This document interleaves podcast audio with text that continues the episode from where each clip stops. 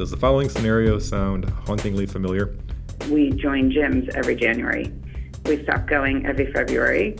And yet people don't stop paying for the gym in, in, until you have to renew, which is probably the following January. If you're like me, or like most of us, you've done this or something like it at some point in your life, acted against your own best interests, even though you're aware at the time that it's irrational. The same dynamic comes into play in finance too, and when it involves low income people, the consequences can be far more severe than a couple of extra pounds. The question is what can financial services providers do to help? That's one of the questions we posed to Evelyn Stark, Assistant Vice President and Head of Financial Inclusion at MetLife Foundation. Her responsibilities include developing and managing the Foundation's strategy for reaching millions of low income people globally with access to high quality financial services. And one of her focuses involves the uses of behavioral economics to improve clients' financial health. Join us for an illuminating conversation about the uses of behavioral economics in financial inclusion in Next Billion's latest podcast, starting in three, two, one. Um, first of all, I wanted to thank you for, for joining us today, Evelyn. It's a real pleasure talking with you. Great. I'm very happy to be here with you guys. Yeah, thank you.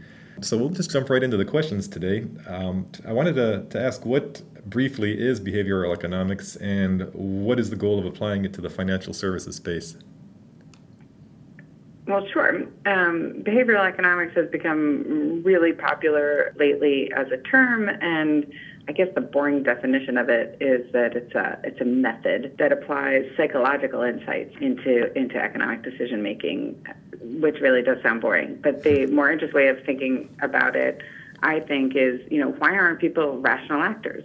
why don't they save for things that they know are coming, like retirement? We we mostly know that we're going to retire and want to stop working at some point. Um, why do folks do things like blow their bonuses? They they wouldn't blow their regular weekly paycheck in the same way, but when it's a bonus, um, they behave differently, including things like uh, getting a tax return why do people purchase frivolous things? Why do they make that economic decision? Um, what are the psychological factors into human behavior that, that explain why people aren't the rational actors that economists used to think, um, probably many still do, uh, think that, that we should be?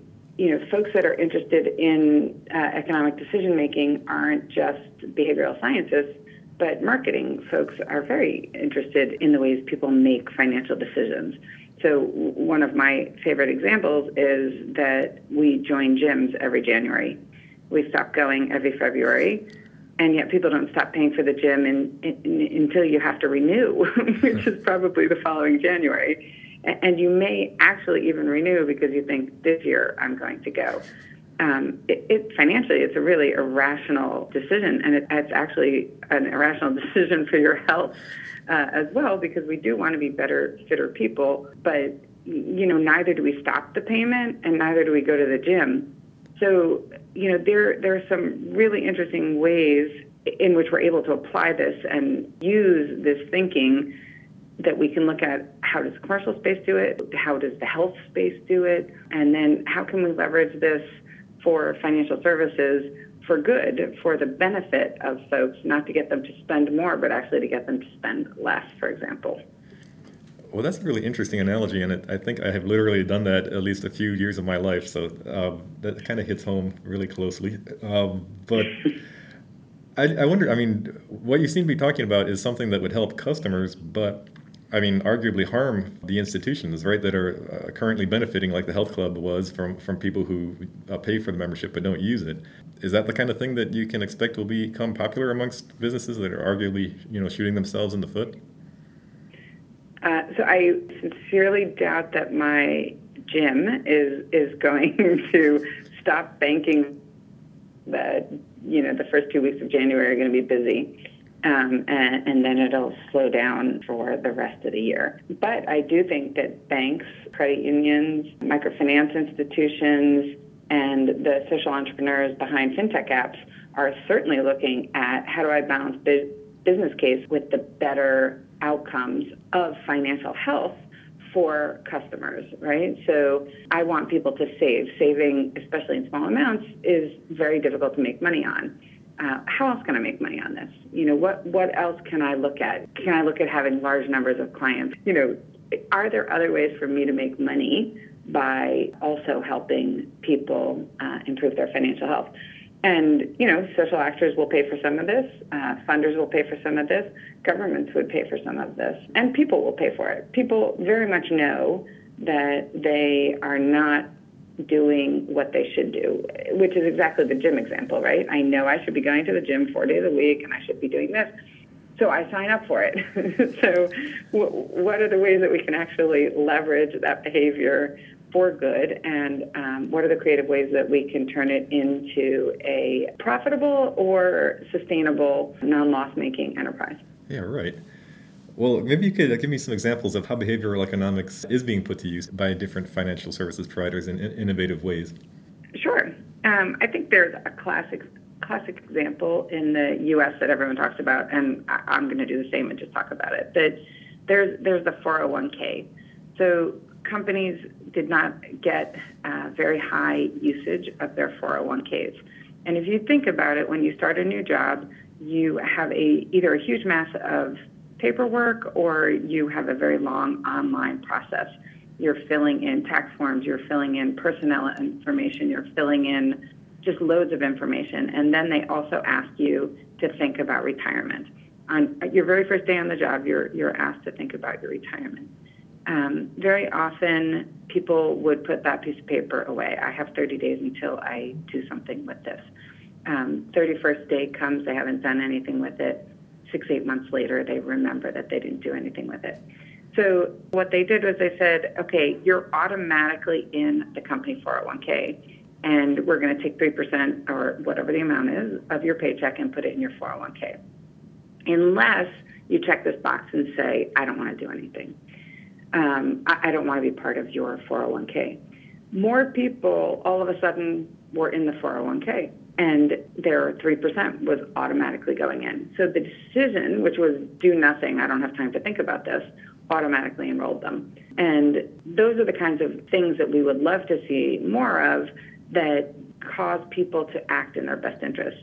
But there are other ways and other organizations that are using behavioral principles we, we very often talk about making things easier, like that 401k option. But another organization, um, the Latino Community Credit Union, they actually decided to make things a little bit harder because they found that many of their customers were cashing their checks and walking out of the bank with a handful of cash. Their customers said, We want to save more, we want to save more of our paychecks. So what they did was they um, added uh, a couple of lines on their um, check deposit form. Now they had a form, um, and there were two boxes. And one box said, I want to deposit 50% of my check and cash out the remainder. And the other box said, uh, I want to deposit the following amount, blank, right? And it worked. Uh, 10% of people chose to deposit about a quarter of their check. Hmm. So they had to stop that automatic behavior, which was walk in, hand over my check, um, get cash leave. They had to stop and say, oh, huh, 50%, that's a lot, but, you know, I should probably put some in. Um, and they deposited 25% of their check. So, you know, they, they had a moment where they had to think about savings. And I, I do think that that's important on the behavioral economics and the psychology. We don't always want to make things automatic. We don't always want to make things opt out, opt in, make it easy. Sometimes we want people to stop and say, do you need that mocha latte frappuccino, uh, you know, or would you rather save uh, five dollars? Hmm. So I think there's lots of different interesting ways that people are using behavioral economics already. Yeah, those are some great examples. Um, I wonder if we could uh, talk a little bit about why the MetLife Foundation is so interested in behavioral economics and how it helps uh, you achieve your mission of accelerating financial inclusion and financial health. Sure. So uh, you know, you know, we call our zone on next billion financial health and not just financial inclusion. Right. And we're really trying to think a lot more about financial health. So that really requires us and our partners to think about the behaviors of our customers and to think of our customers holistically um, and and not just at the inclusion side And, and I know that most of us in the industry definitely think about access, usage, and impact. I think when we're thinking about financial health in, terms of behavioral economics, we are wrapping all of that up. Uh, we, if if I go to the gym, for example, uh, I, I I think this is probably a highly personal uh, uh, issue since I keep bringing it up. But um, if I'm paying my monthly membership, you know, I, I'm included. I am definitely included in the gym. Um, if I don't go to the gym, uh, I'm highly unlike, unlikely to benefit from that membership. So with digital and mobile phones, a lot more people are getting included and, and quickly. You know, I think between the last two Findex surveys, what was it, 700 million people became financially included. I would argue that 700 million people did not become financially healthy.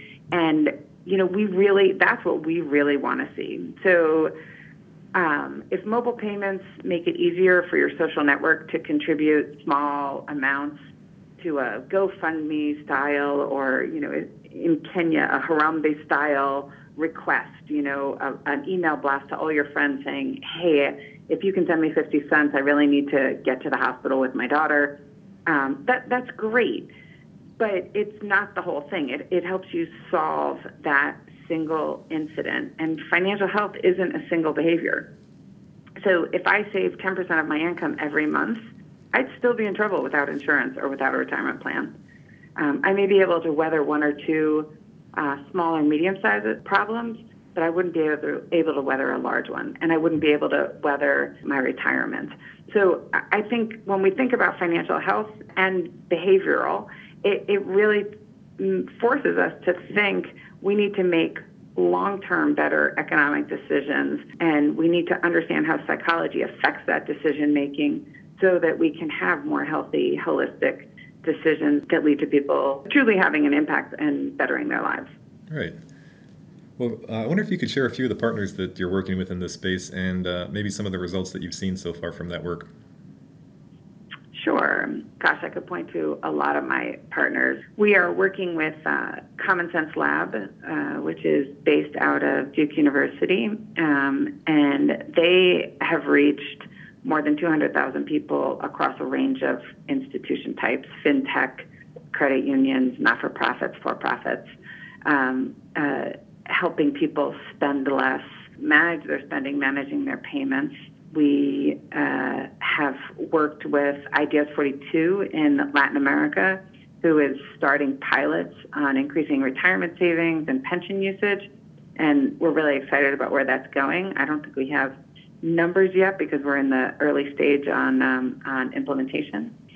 Uh, we have a partnership with Bankable Frontiers on a project that we call Optics. It's about cross selling, but we're working with uh, Sajida and Acromex in um, Bangladesh and Mexico, for example, to improve personal financial management uh, and really implementing behavioral economics principles. One of the stories I liked in Acromex is that this was a automated automated deposit into a savings account product, and one of the clients said that it was painless, and uh, he basically used language uh, uh something like, "Hey, thank you for tricking me into being a better saver," and, and he was laughing when he said that. So folks uh, folks there were saying things that reminded me of my grandmother. You know, that money burns a hole in your pocket. Um, and and these folks were saying, you know, I'm so glad that you put that into savings for me because if I had it, I would have spent it. Mm. So people talk about this kind of peace of mind and, and this accomplishment of of actually feeling good that they're increasing their savings balance or that they had money available in their savings account for an emergency, that they had less stress. Um, you know, these aren't all quantifiable, which which I'm okay with. Their customers are really satisfied with the way that their accounts are helping them achieve what they what they said they wanted to achieve and what they really do want to achieve. They aren't they weren't always able to achieve it, and this is helping them do so. I probably have another 30 uh, examples, but we should probably probably uh, let you ask another question. Yeah, that uh, the response that you that you shared was interesting and kind of reminds me of a um, a concern I've heard about behavioral economics, which is that, I mean, even though it is being used for the customer's best interests, in, in some ways it could be argued that it's sort of it sort of is tricking them to do something that they wouldn't otherwise do for their own good. But is that a risk or, or a concern? And if not, are there any other concerns that that uh, you or others have about the use of behavioral economics in this space? Sure. Uh, is it, I think it's manageable about tricking people into good behavior. So, um, and, and I think tricking is, it's the wrong word, but it's the right word when someone's laughing when they say it. So when I'm talking about this guy uh, at Acremax who's glad that his savings account balance is increasing, he has access to that savings account balance. It, it's not like it got locked up into a box that he could not open. So if he has a shortfall, he has the ability to go get it. So I find it harder to to say that that's a problem. Could you take it to another extreme? Um, sure. And you know, let's talk about like payday lenders. They really like mobile money and uh, and digital because they have access to your bank account and they can they can automate their payment which can hurt the rest of your um, your account balance, which can then trigger overdrafts or shortfalls in funding. We, we don't tend to think of that as behavioral economics, and you know, in a lot of ways it isn't, but it's using that principle of automating a payment. Mm-hmm. So I do think that it's manageable on on the side of providers who want to do good for their customer. They can manage ensuring that they do good and that they don't hurt the customer what we also have to look at is how do we make sure that all the other providers and all the other players in this space, um, you know, aren't uh, they're not, you know, they're already ahead of us in, in a lot of ways to make sure that they get paid first. Well, interesting point. Um, do you have anything you'd like to add? Those are those are all my questions for you. I'm always glad to talk about our grantees.